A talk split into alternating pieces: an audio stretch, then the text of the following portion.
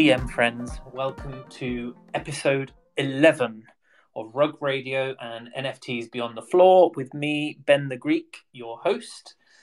Episode 11. So that is 10 previous episodes, all nestled comfortably in Spotify podcasts. And if you haven't listened back to any of the previous episodes yet, please head over to my profile now, give me a follow, click the link in my uh, bio.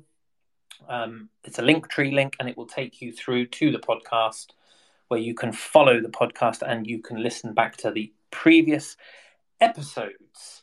And please give each of the speakers who are present at the moment um, a uh, a follow also, because we have been squeezing our guests for insight now for the last 10 episodes and uh, and it's been very very exciting um, we've been delving deep into some of the most exciting projects in web3 listening to people delivering content the content that makes the difference and building the brands of the future and uh, we bring you a show that moves away from the review of the markets and the nft gossip what's been going on for the last few days, and we really focus on what founders and builders with intent are doing to develop the space.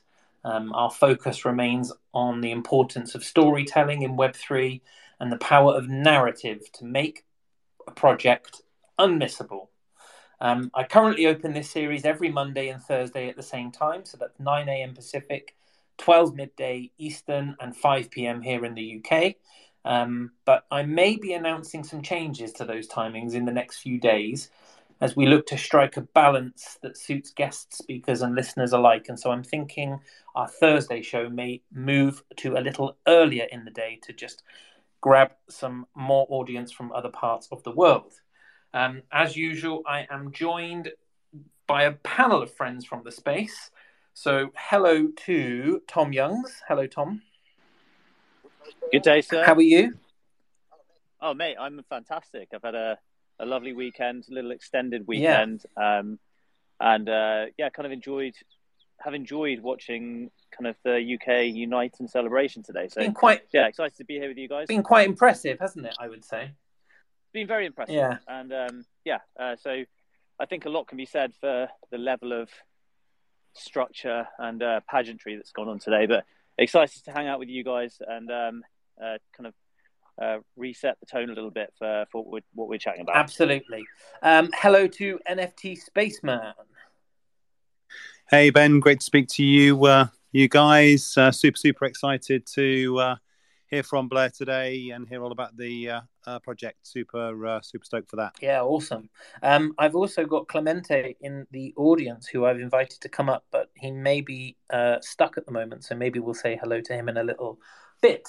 Um, last Thursday, we almost met with uh, professional boxer Conor Benn in advance of his upcoming project Ben FT um, showcasing a very different use case for NFTs with like elite athletes or other celebrity.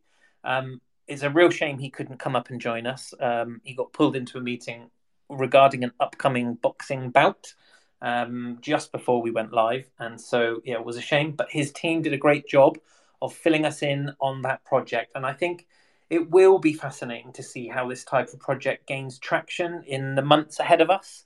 Um, I I particularly liked the fact that he was a young athlete at the beginning of his career, with the whole career ahead of him, and so this didn't feel like that kind of cash grab swan song, you know, last moment in the sunshine before before bowing out. And so, yeah, very very interesting to see how that one develops. Today, our guest is a fashion illustrator with a love for drawing powerful women with really expressive features, big lips, big hair, big lashes. Um, she sells original artworks and prints of her illustrations, but she's also often hired by fashion and beauty brands like Chanel and Prada for collaborations. Um, welcome to NFTs Beyond the Floor to Blair Breitenstein, who I think, I hope, I hope I've got that uh, surname pronunciation right, and also by Hawilia from 1989 Sisters. Hi, this is Blair, hey, Blair. Um, and that was the correct pronunciation of my last name. So Excellent. thank you, good job. um, and Hayden, do you want to say hi? Hey, yeah, this is uh, Hawilia uh, Hayden. You can call me, um, and it is great to be here. Great. Excited! Uh, c- congrats on the 11th episode. Listen to to some of the past ones, and they're fantastic, and great to have it up as a podcast as well. So Brilliant. Thanks for everything that you're doing for the space and highlighting uh, all these other great collections and artists. Thank you so much, and and I, I really appreciate you also pronouncing your name and allowing me to call you Hayden because I was really struggling with that one. I don't even know. I, I don't even know, know, how to pronounce it to be honest. I, I chose it as some random name like ten years ago, just because it's kind of an amalgamation of my first, middle, and last name, and it. Uh, so I, I wasn't even sure how to pronounce it when I said it. So anything would have worked. Nice. Well, pleasure to meet you both. Um, very quick admin. The format for these spaces is we have obviously you guys up as guests. We have a panel of speakers, um, and we typically chat away, ask a number of questions for like 45 minutes or so. And then we look to v- invite a number of people up from the audience to give a view or ask a question. So, um, I guess before I get going, we've got a few additional people in here now, which is great. Um, very quickly resetting the room. Uh, it would be fantastic if each of you could uh, jump on the share button top right hand of this, not the end button, but the, the one with the little arrow pointing upwards. Um, that will allow you to share the space out and invite more people to come and join us. Um, let's start with uh, an obvious first question like, and it's always the best place to start. Can you give those that don't know, and myself, uh, a quick summary of your career to date, Blair, but also 1989 Sisters or 1989 Sisters, however you pronounce it. I guess I think it's something to do with your year of birth, but also the number in the collection. Tell us about the project, the art, the utility, etc. It'd be great to understand more. Yes, I would love to tell you about myself and the project. So, I'll start with a little bit about my background. Um, I have been a full time artist for seven years, living in New York City. And um, you kind of briefly touched upon it, but I kind of got started um, with clients and fashion brands hiring me because I started posting on Instagram um, about 10 years ago. And I started getting work that way. So, some of the types of projects that I have done in the past and also continue to work on are illustrations for magazines. So, I've worked with um, Australian Vogue, British Vogue. Um, I was a illustrator for Glamour Spain for two years, so I had a page in there every month for um, I think it was like 2016 and 17. Um, and then I also work on various projects with brands on things like packaging. So I, I did packaging with Fresh Co- Cosmetics. Um, I've worked with MAC Cosmetics on store window display. And most recently, I did, um, I worked with a brand called Alice and Olivia um, on their window display for Saks Fifth Avenue in New York, which was a dream project. Um, and and yeah so I, I absolutely love working with fashion brands. And then um, aside from that i also just continue to post on instagram almost every day and sell my artwork um, on my website. So i have always been inspired by fashion magazines and vintage fashion photography which is where my style comes from. I think um, i grew up just looking at ads in magazines and um, seeing models with really exaggerated features and big eyes and long limbs, and I think that's really where um, the style of mine came from. Um, and this all leads me to the 1989 Sisters Project. It is 1,989 sisters, but it's easier to say 1989. Um, it's both the number of PFPs in the collection and also the year I was born. So the collection is um, is called Sisters. I think that when I was building the project, um, like many other women in the space, I was kind of trying to create something that appealed to um, to me and also kind of my Instagram audience. And so I just wanted to make sure that I came up with a title that really um, was a good word for a group of women. And I think that sisterhood is um, a great word to use, like to describe a really strong group of women. And um, I'm a twin. My sister and being a twin is a big part of my life. And so that's where 1989 came from. Um, and I was really interested in the space because I, like I said, I, I had been doing art for seven plus years and I had really been using Instagram as my main tool to share my artwork. And I, I was started kind of wanting somewhere new to share my artwork and a new place to build an audience. For me, Twitter was completely new. Um, I created the 1989 Sisters Twitter around when I launched the project in November. Um, and as the algorithm for Instagram changes with things like Reels, I just, I really didn't want that to be the only place that was, um, I felt, I feel like they're kind of responsible for what happens with the way that I share my artwork. So, one of the reasons why I was really interested in creating an NFT collection is it just felt like a new, safe place to kind of dive into and share my artwork, among many other reasons. But, um, but yeah, that's that's I got really excited about Web three and the NFT platforms. So yeah, amazing. And and so you minted earlier this year, um, January, is that right? So the project launched in November. Actually, it's almost the one year anniversary. Oh wow! Um, and we sold out in January. Okay, amazing. And like, what's it been like then, minting a project that was, you know, quite buoyant and then you know how have you felt watching the space for like the last eight nine months i think that i had a really um i was really fortunate to launch in november when people were very excited and bullish on projects. Um i think that really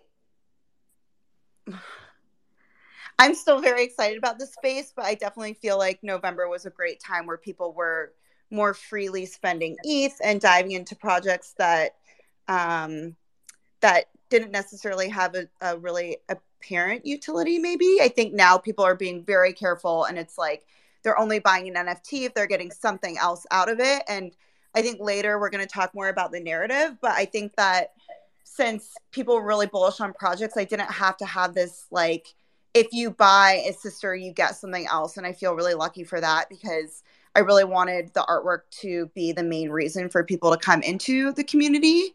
Um, and so I think that the timing what allowed me to kind of really embrace that narrative that you're buying into the project for the artwork and there will be more to come but it wasn't this like trade-off for that you get something for free or um, which i think now people are really expecting something really great from buying an NFT versus um, loving it for the art and the community. And I do still think those things are really important.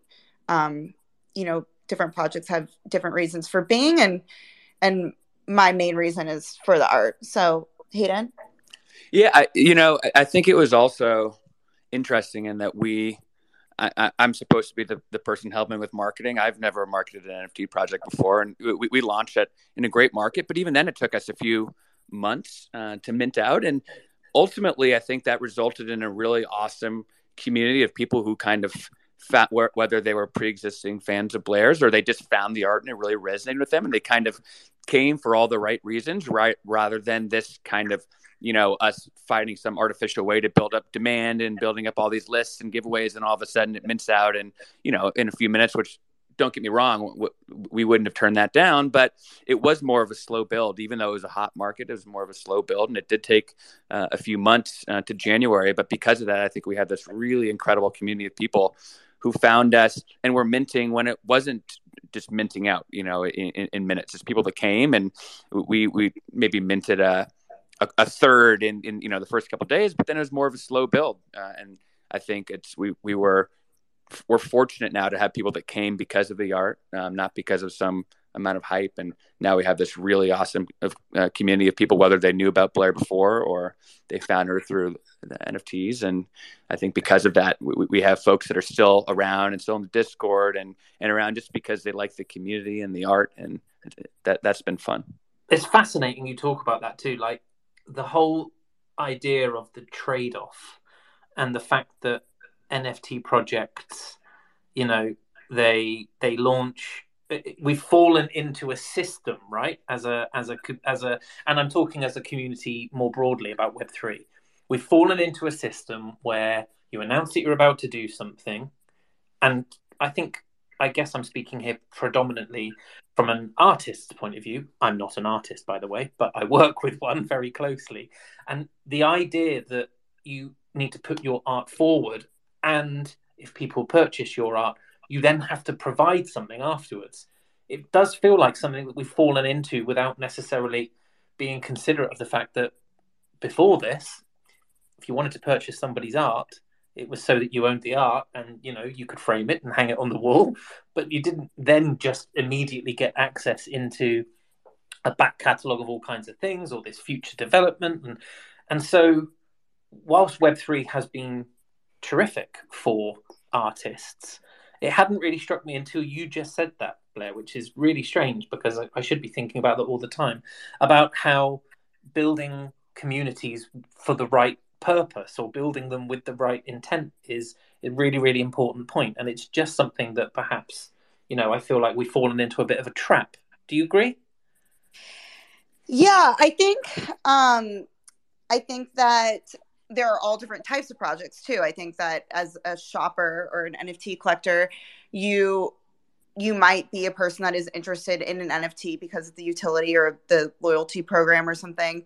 For me, um, I think the first NFT project that I was really inspired by was an art came from Art Blocks. Um, I am really interested in Tyler Hobbs and um, his work and collecting his work is purely for like the art and the the mixture of technology and art and i'm so inspired by that. And so um, i think that i do think that there are a lot of people that um, or maybe not a lot i don't really know what percentage of people are collecting art sorry collecting nfts as art and what percentage are collecting them for something else. But yeah i do think that in general the narrative of the nft space is we've we have fallen into that um the yeah. system of buying an NFT to get something else. And I just think it's a slippery slope because then forever are you providing something else forever? And then the second that you stop is it a rug pull? And is that sustainable to be able to provide something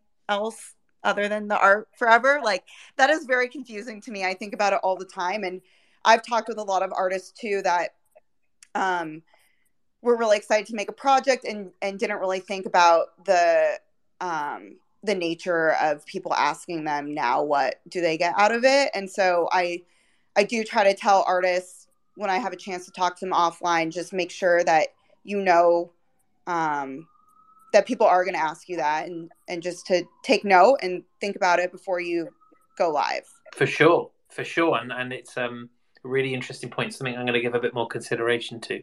NFT Spaceman, you've been patiently waiting with your your hand up there. Oh, mate, you're always so uh, so kind. We're so British on this call, aren't we? I, I, I love it. um, um, no, I'm interested to ask uh, ask the team. Like, you know, decades ago, I I bought um, physical artwork from uh, students at uh, their their graduate fairs and stuff, and honestly, it made my wife and I super happy to think we were investing in something that might might be uh, cool going forward, but more so, you know, sort of rewarding the work and um, just showing like that we we we loved loved the pieces. Uh, I'm I'm super interested. Like one of my favorite things about the space is it's gone from that and like small galleries to literally global reach for your project. So I just wonder like 2000 pieces you know the space as it as it uh, was that period you're talking about. Uh, how did it feel and, and and how did you um yeah how did you find out like who was buying the work? Like where are they? Who were they? Did did you uh, did you get really excited about that? Um well discord um has been instrumental in the way that I keep in touch with the people that are buying the artwork. And that is really different from the past seven years where people have bought my artwork, I I used to sell it out. Um, or sorry, I used to send it out in the mail. I would package it up myself from my studio and send it to people. And beyond that, I didn't know who they were. I knew where it was going. Um, now I don't even really send out my own artwork. I have someone that does that for me. Um, but I think that what's really special about Web3 and selling my NFT collection is the ability to really know who purchased the artwork. And I learn about them in Discord mostly. Um, we have a really active Discord and it's actually really international too. And we offer, or I sell prints of sisters to um, the holders, and I've sent them to so many different countries, which has been really cool. Um, I also had a meetup during NFT NYC, and that's a different way that I've connected with my collectors. I've never had anything like that um, for the people that are, have just bought in my, I guess I would call it physical art before this, and um, and even just when I've participated in things like art fairs, um, I don't feel like people are super social at those things. I feel like people stand really far away from your art and like kind of side eye it. Like no one is everyone's kind of afraid to really engage with the artist or each other. Um and so yeah, I think Discord is a main way that I've connected with people and then Twitter people sharing um, when they've bought a piece and even still we have uh, a sales bot and um, and people like love kind of retweeting that and so i can see i'm always like notified when when something's been sold. And so um but yeah for the most part i think discord is a really great tool um to connect with the people that are buying and and also to know what they want out of the project um what they want in the future if they want more meetups if they want more utility. I think it's a really interesting tool that is unique to the space. Yeah, I love I love that. You know, the you can you know the fact that you've got direct line and they've got direct line to you. More importantly, to talk about physical pieces and, and maybe buy buy more and, and different. Uh, I love that. So yeah, congratulations! Like huge work, amazing. Thanks, Spaceman. Um, Clemente, do you want to go for it, buddy? Yeah. Hey, thanks, Ben. Um, oh, and by the been... way, welcome. oh, I couldn't. Yes. I didn't say hello oh, at the beginning, uh, so welcome, I, I, Clemente. I jumped on a bit late. The uh, Ben and I always get we we've had troubles with time zones in the past because I'm on Pacific time, so it's it's nine thirty over here and over over five thirty over there for you. But um, one of the things I was curious about, I I I heard you talking about um, the idea behind like, hey, this used to be something where it was in the beginning. The idea was, hey, this is about the art, um, and it has been something where I think a lot of artists kind of struggled with this idea of like utility for art. Like, why does the art need to have utility? Um, and that's something that was extremely common. You almost needed to have. It seems like um, at the beginning of the year when the space was was a lot earlier, is like, hey, okay, I'm buying this. What am I getting in return for it? And I know it's something that Ben and I have have talked a lot about. Do you feel like the the space has evolved and now maybe that that the space is maybe getting a little quieter now depending on the market that we're at and i think to be honest, I think the space is just maturing a little bit more. And given the fact that you only have a collection of, of 1989 versus a lot of these 10K collections, do you feel like your your audience and and the groups of people that you are maybe how how in terms of a percentage do you what do you feel like if someone buys your collection how many are buying just for the art and how many are buying maybe to speculate or maybe to um, get some some sort of utility out of it? Um, I don't know what the percentage would be. I think one thing that I did up front was really, really um, like boost the message that we want you here if you're interested in buying the art. And so that's I really do think the people that bought it came um with that in mind but i will say i had this like kind of added added um story piece which is that i also have been a working artist in the space and have worked and work with um clients commercial fashion brands and that as i continue to do that it will make the art piece more valuable um, which i think is sort of unique to my project or just being a doxxed artist in general and so there's also like that less desire of the utility or getting something else out of it because it's more of like a collector's item. Um, since I am already what I would call an established artist, I'm not a first time person picking up a pencil. I'm not a, a tech person that decided to dive into the space. Um, and both of those things are fine and great and can make great artwork. But but I think what's important to also remember when you were buying a sister or are buying a sister now is that um, this is like another piece from an established artist. And so I think that the people that came into the collection, um, if you followed me from Instagram or my earlier days, which I see Mew Mutini in the audience, like she's been collecting my artwork for years. She's bought one of my pieces from a gallery in London when I showed work there.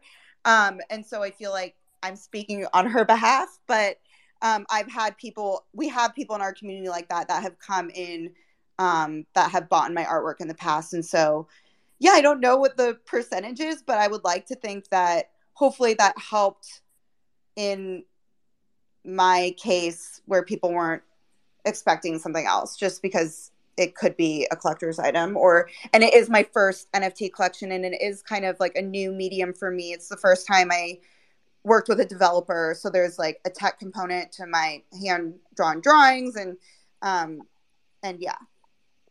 Love that. No th- I, appreciate the clarity and tom I'll, I'll, let you jump in here but i think it, the last point i want to jump on here is i think as, as artists especially in this space when it's such an attention heavy space um, it can be easy sometimes or, or it, I think extremely tempting to go, hey, how do I appeal to the broader masses and, and maybe where the money might be at and and bring on some of these speculators through teasing utility or airdrops and or giving a percentage of the profits to the DAO and all those things. So I, I, I love the fact you kind of stuck to your guns and said, hey, no, this is more about the art and, and this is what the goal is.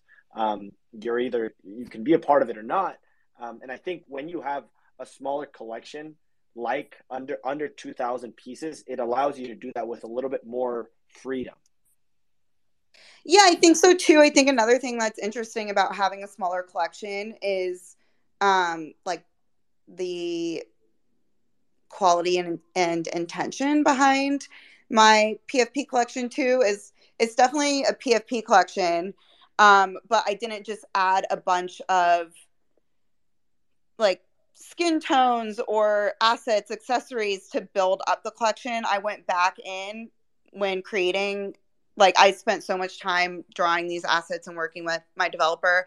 I took things out. Like I took out a lot of sunglasses that I originally had put in because um like I was maybe trying to beef up the the collection or the number and and then I I pulled things out just because I wanted it to also just look the best and and really authentic. Like I've never done purple skin in my drawings before, and um, I had noticed that oh, some other PFP collections did, and at one point I had this a purple skin layer, and it wasn't authentic to me. It's not normally what I do in my drawings, and it kind of just felt like it was something that I was using to maybe add a like extra 30th um, feature. And so i think that's another thing that is um, i just i love to talk about the process of creating my project too is um, i definitely took things out. I edited it. And i think that's what makes it also i think that's what makes every single avatar um, look good. Awesome. Thank you so much. And uh, i agree with clemente like it's a really brave thing to just be really really clear that this is art led tom go for it. Thanks. Yeah first up Clemente, welcome, mate. Great to have you on the panel as well, and um, seeing nice little Dead Fellaz on the on the panel. Um, but yeah, uh, so Blair, kind of a question because we've obviously spoken about how um, the conversation has kind of gone round about uh, how the, the the time at the moment is really moved on from probably the speculation phase of NFTs, and the the name of this the name of this show is Beyond the Floor. So if we try to really move NFTs forward, we kind of have to focus on kind of a future forward conversation. Now, um, you're like you said, you're an you're an established artist. Um, you've got an amazing back catalogue. How have you? How do you think, or if you, if you have any advice for kind of young emerging talent and uh, artists who potentially are looking to maybe democratize their artwork and their portfolio using Web3 tech. Do you have any kind of like specific advice or um, maybe things to be be wary of for young young artists maybe looking to engage in NFTs? Um, I think that one of ones are really interesting. I feel like it, this goes back to kind of like talking about numbers and and big collections and the numbers that are in collections. I think um, that there are a lot of amazing artists out there, and that they shouldn't be they shouldn't feel like they have to create a 10,000 piece collection to be successful in the space. I think it goes back to being like authentic to yourself and your work and so I would encourage a lot of artists that are trying to like dip their toe in the water of NFTs to maybe start with one of ones if your art um, leads itself to that um, kind of that area. I think like quality is more important now as um, you know as people are being more particular in what they're buying, and so this like fast paced sell out, create a ten thousand piece collection of any kind is just kind of like going um, out of style a little bit. Like I think they're still really important and they can be really cool collections. But I think that when I talk to artists, because I do, I, t- I talk to like a lot of artist friends and peers in the space, I just would like encourage them to really be like um, be authentic to the artwork that they're creating and and look into or experiment with things like one of one of ones. Um, as a starting point. That's really specific, but I in in my mind I'm really interested in in that space. Sure. Yeah, I really appreciate that. A really quick follow up um, based on what you said about how this is the first time you'd uh, had to work with the dev or the tech side. Have you got any any advice for for for people who perhaps that's that is the really scary aspect of NFTs? Um, what, how do you initially navigate that, or what, what would you recommend to any people to how, how to kind of go, get around that.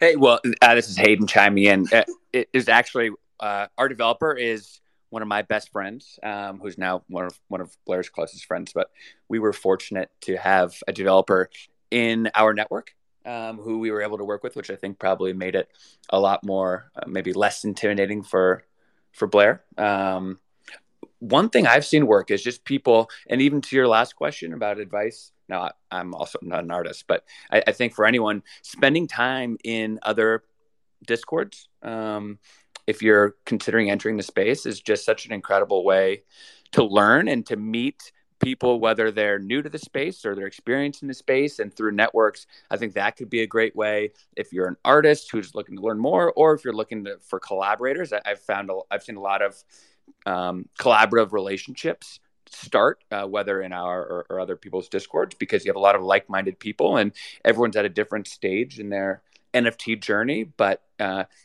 from my perspective, that could be a good place if you're not fortunate, uh, like we were, to to know a developer. Um, and, and by the way, this was his first NFT collection, so he kind of taught himself. He he had a very strong coding background, but this was also his first time doing it. So it's very iterative and I, I, you could look at some of the earliest iterations of sisters and they looked nothing like the sisters now and it was just through lots of experimentation that we actually got there so i think that there's lots of different places to find collaborators um, and even if they've never done uh, nfts before i think just starting to work together and starting to just experiment could be uh, a great way just on the technical side and then just on the social side to, to find people.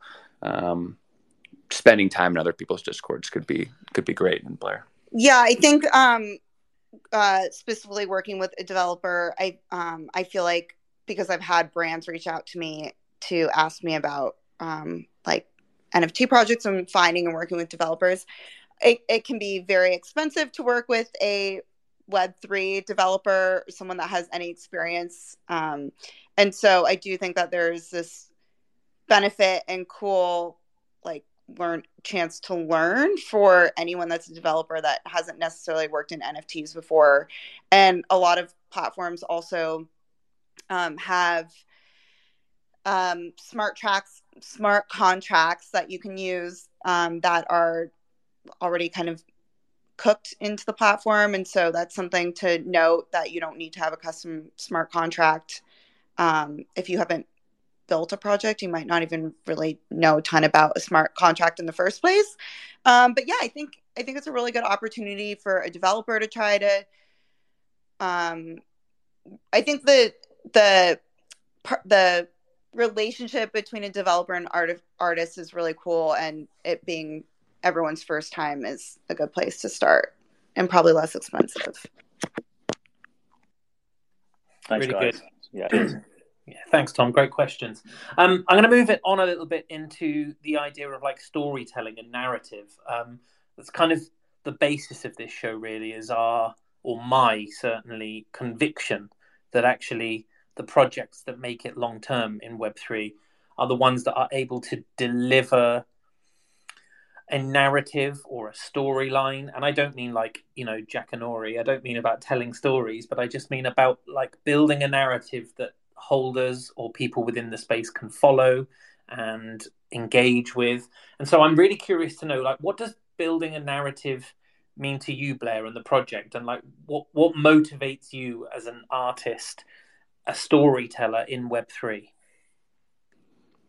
Hey, I, I'm uh, I'm going to chime in one one time just to Go say something that, to say things I don't think that that Blair could or would say. Uh, but what I think is, is is so great about this because Blair is so humble is that again, given she is a doxed artist, I almost think of sisters. It's like her rookie card, and that's one of the cool things about uh, NFTs um, is the idea that there will never be another first NFT collection from Blair, and she's going to continue creating work and partnering with fashion brands and being in magazines. And I think that it's kind, it's almost like buying stock in Blair by uh, you know aside from like in the art, even if you're just speculating, if you think, as I happen to do, but uh, side note, I'm also married to Blair, so I, am her I'm her biggest fan. But if you think that her quote unquote stock is going to continue to rise in general, just in the art world, then aside from loving the art and wanting one of the these pieces,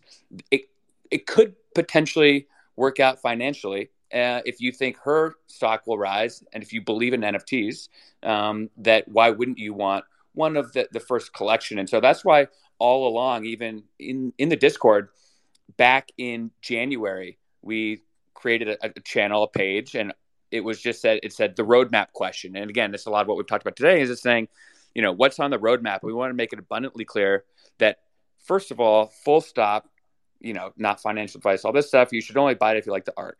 Now, there's other things that we're excited about. If you believe that Blair, as an artist, if her stock will continue to rise, it could be, uh, you know, a, a, reason why you might want to get involved. If you want to meet other like-minded collectors, it could be a great reason to be involved. And sure, Blair going forward is going to continue to, with all these other collection or collaborations that she will continue to do, she's going to try to find ways to weave in sisters in some way. Um, and also to, to, the same brands that she's partnered with just as an individual artist. There will be opportunities for the the collection to partner with them, but always making sure that there are no promises that if you come in because you like the art or you like the artist, that that could be a good place to start. Um, and I think that that's why we've ended up with this group of collectors. And sure, do people come in for purely speculatory reasons, and then maybe they, you know, they're out in, in a, a day, in days or weeks? Sure, of course. But I think that because we have started with the art and the artist um, specifically it, to me that it, it, was a bit different. It, it's kind of like the combination of you know there are great collections like tyler hobbs and that's all about the art. And then there are you know communities where it's 10,000 pfps and that's all about the community. And this is kind of a, a hybrid where um, i think there's great art there's a great artist and there's opportunities for future collaborations. And we're going to continue working to experiment. We just launched a collaboration with an accessories brand. Um, uh, there's going to be a uh, collaboration coming up that we haven't talked about yet uh, next month, but that's my long-winded way of saying that a lot of the narrative is so tied into Blair and herself as an artist and her her future as an artist and the ways that she can kind of continue bridging the digital and analog world to, to, to tie in sisters to all the types of collaborations she'll continue doing it as an individual artist. Um, I also just have commentary. I think your um, passion about the narrative around NFTs is, um, I love that because I also feel like the narrative is so important. And um, one thing when collecting and also when I'm buying an NFT and also again when I'm talking to artists about that are interested in maybe making a collection is um, I always like to ask like why is this an NFT? Why why are you not just selling this um, you know on your website? Why are you not just sticking with like your gallery? And if they have a good answer for that, I think it's a good jumping off point to create a collection and that is like the base of your narrative.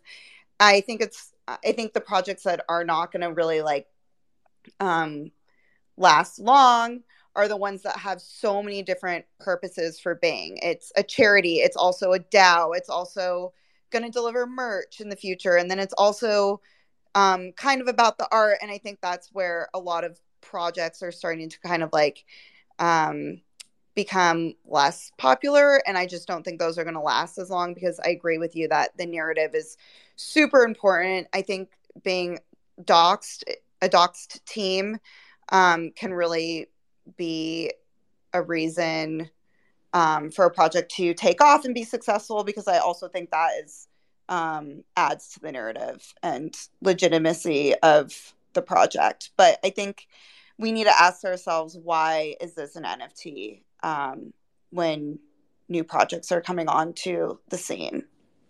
One hundred percent. I completely agree with everything you've just said there, and it's so refreshing to hear like founders, builders who share that view because long term that is exactly how this space moves into the right space. Space into the right space? Into the right place. I don't know. Um but I, yeah really thank you for that. Um, and i think as an artist too it's okay to just embrace the narrative that you have this really cool component of forever royalties maybe. I know that people are starting to talk about royalties more um, in a different way or going in a different direction but i think that's really uplifting too as um, an artist first our artist forward project or artist founded project is like this is our kind of like our first chance to be able to really track the buyers track the sales like not have that middleman and i think that it's really special to be able to embrace that and talk about that too. I think um, I think this is becoming less popular, but also a lot of projects that launched in around like the November and the the you know big pump pumping time were including kind of like a charitable component maybe just for vanity.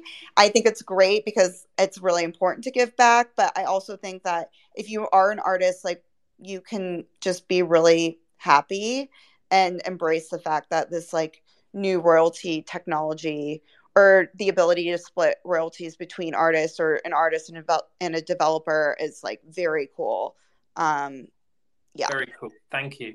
Um, I've got another question about like another arm of kind of what you are and who you do and what you represent.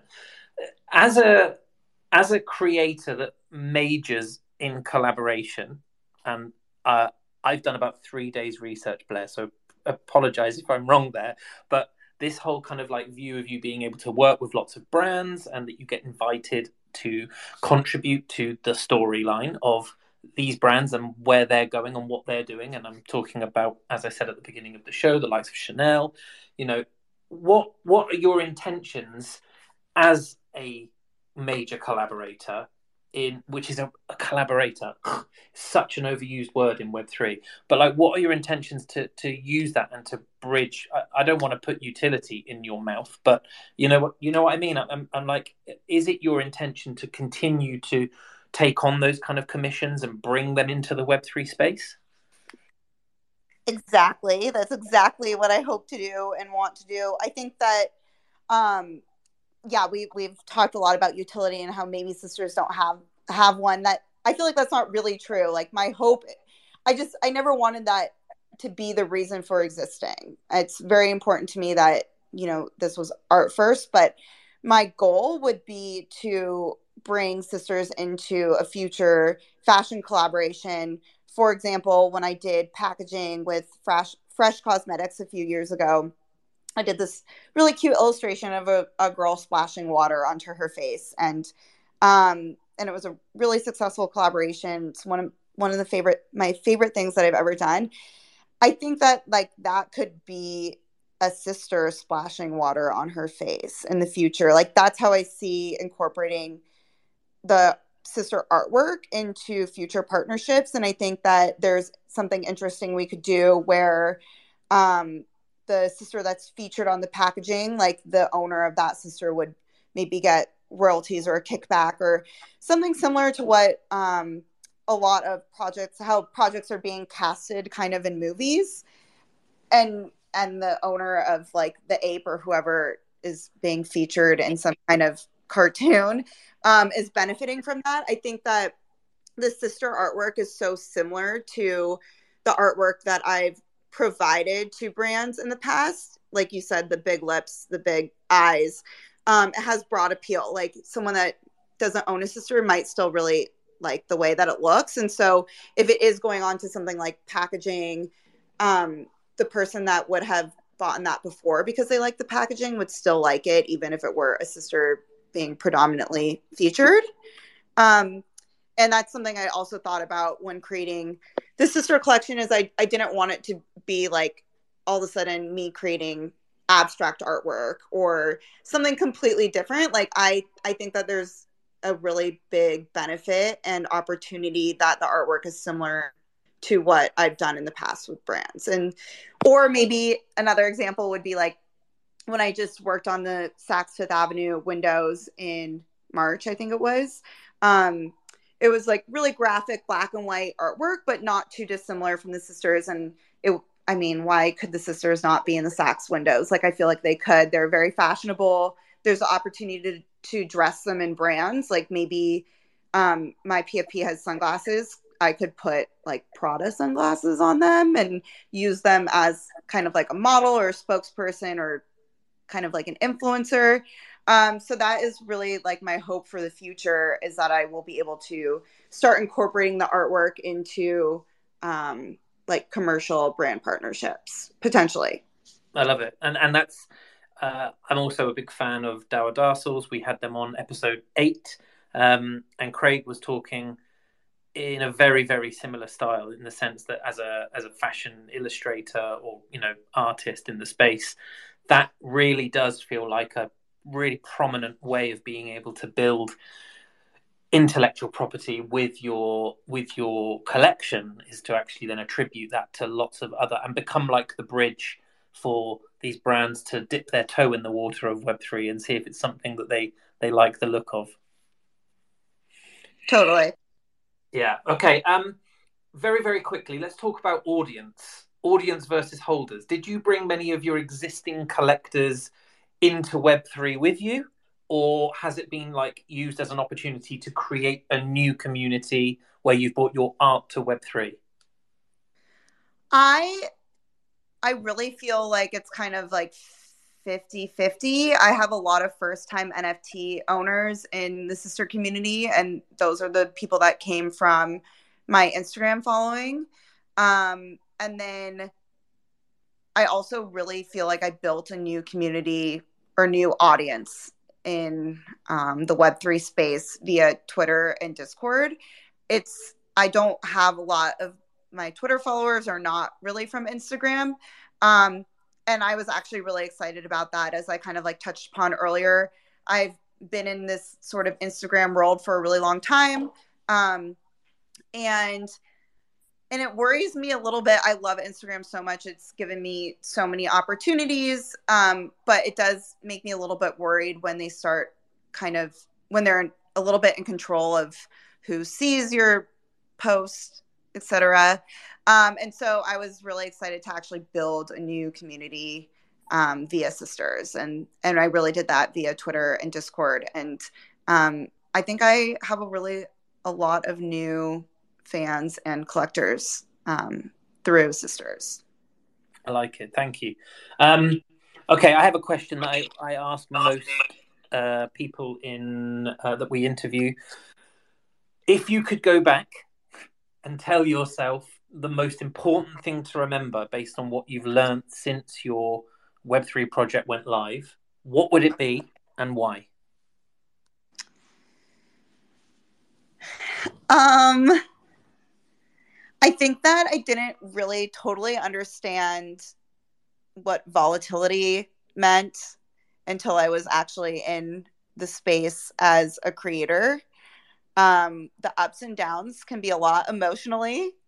And I'm sort of like taking this in a non technical um no that's good route. It, could be t- it could be taken however you want to take it Blair. but it's it is uh really different than just selling your artwork not in a volatile market the like ups and downs of eth dipping and um and the value of what my nfts were worth in november versus now um is something that i didn't really totally understand. I i didn't really i wasn't i'm not i haven't really invested in the stock market a ton before um being in the nft space either and so i just i really didn't understand that component and so um, i think it's important to note before launching a collection um, just it's a really volatile space like there are going to be really high highs really low lows and everything in between and it doesn't um, mean that your project is bad it doesn't mean that your project is really good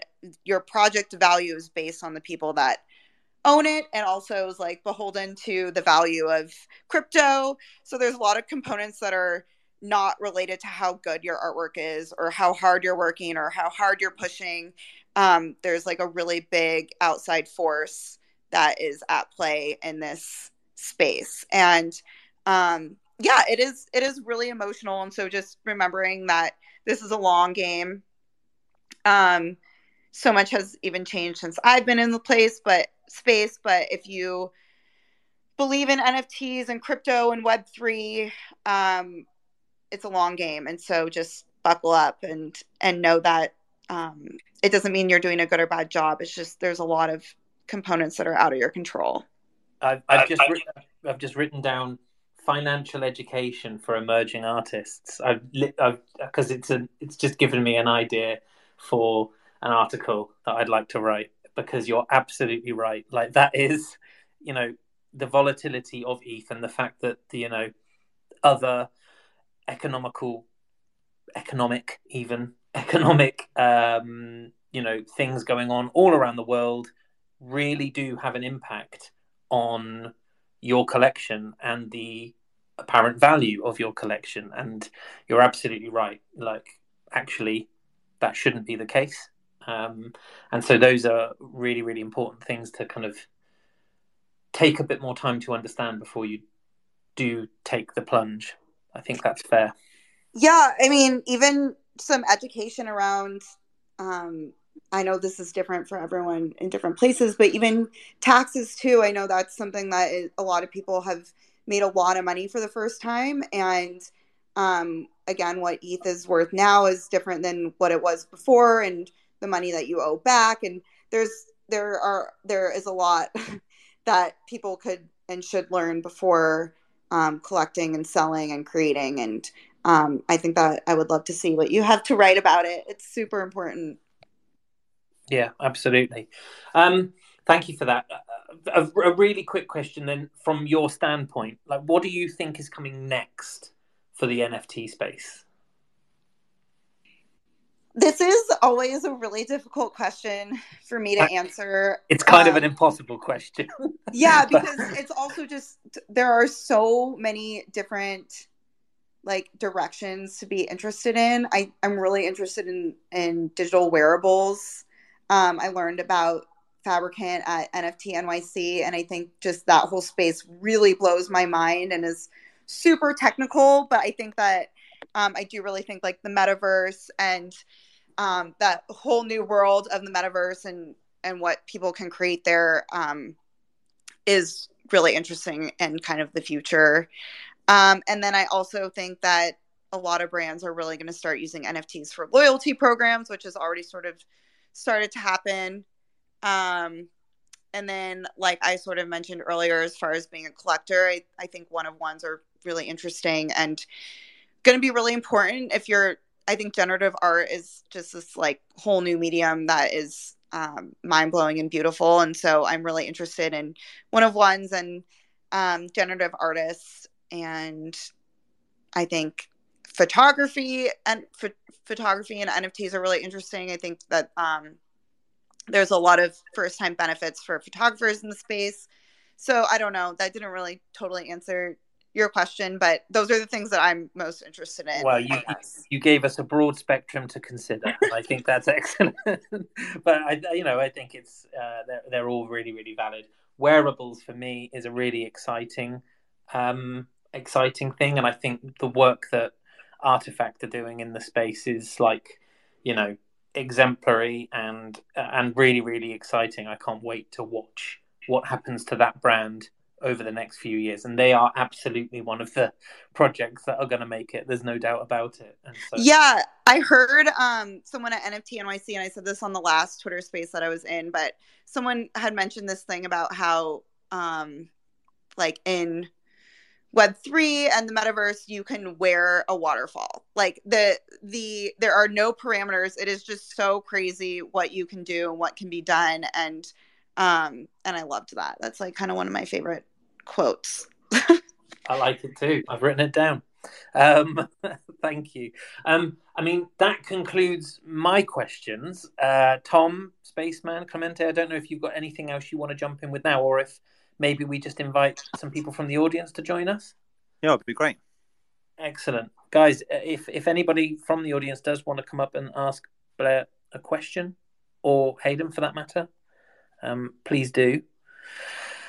Ah, I love this bit when nobody does. People are very, very if, polite.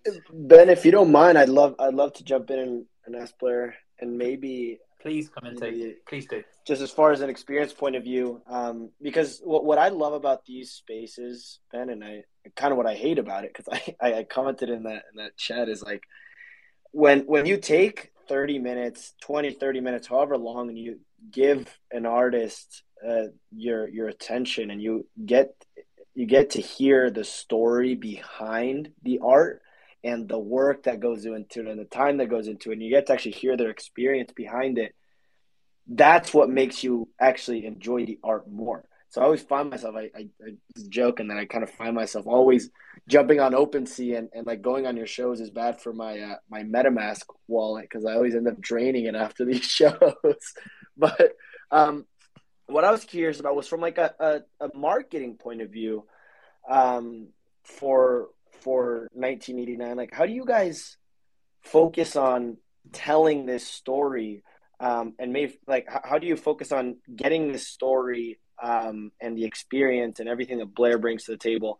How do you guys focus on bringing that to as many people as possible through different mediums um, and, and talking about that story at a, at a higher frequency, whether it's through inst- your your mainstream audience or through this Web three audience, um, and maybe have these types of interactions more often because that to me is is possibly the best way to push these art based projects in the most effective way possible. But I'm curious from that marketing point of view. This is very specific, but one of the things I did pre launch um, is I hired a videographer to create a video of me kind of like behind the scenes creating the project and it's pinned it actually might not be pinned to the top of twitter right now because i'm i just launched a collaboration but up until about a week ago it was pinned to the top of my twitter. And it showed me cutting out the assets in the collection and scanning and there's a voiceover and it's like a one minute video but I think without that video, that's the first thing you see when you come to my Twitter. So if you're on the space and you went to my Twitter, you didn't know who I was, it's pinned to the top. And I think that that was actually a really useful tool in pre-launch and and then also for new people that are coming to the Twitter um, is it was like kind of the only way that I could host my story somewhere. Um, I think that one thing that I wish some of the platforms had was a feature to to um, have more of a background story for every collection because I agree. I think it makes, I think it can raise the value of a project knowing the way that it was created. Um, and so I think that I hope that platforms will, will start kind of like having a place to list more information about the background. But I really do think that the video was like super helpful in promoting um, the project and then also leaving it there for it's like the first thing you see when you come um, that that was really important part of the story um, and i definitely used i did use instagram to talk about the collection i also now have 1989 sisters has its own instagram to continue talking about the story. But um, yeah, I loved I love the video that I created, and I think it's a great tool for other people to use. I think Amber Vittoria does a really great job with marketing and showing, like, without knowing how she creates her artwork, like, I definitely think her behind the scene videos that she is always posting is a really good tool to um, for her marketing. Like I love the way that she does that. So I also have posted a lot of behind the scenes content on Twitter. I think that's important since I my project's hand drawn is um it's important to keep showing that I use tools like markers and watercolor to create the collection.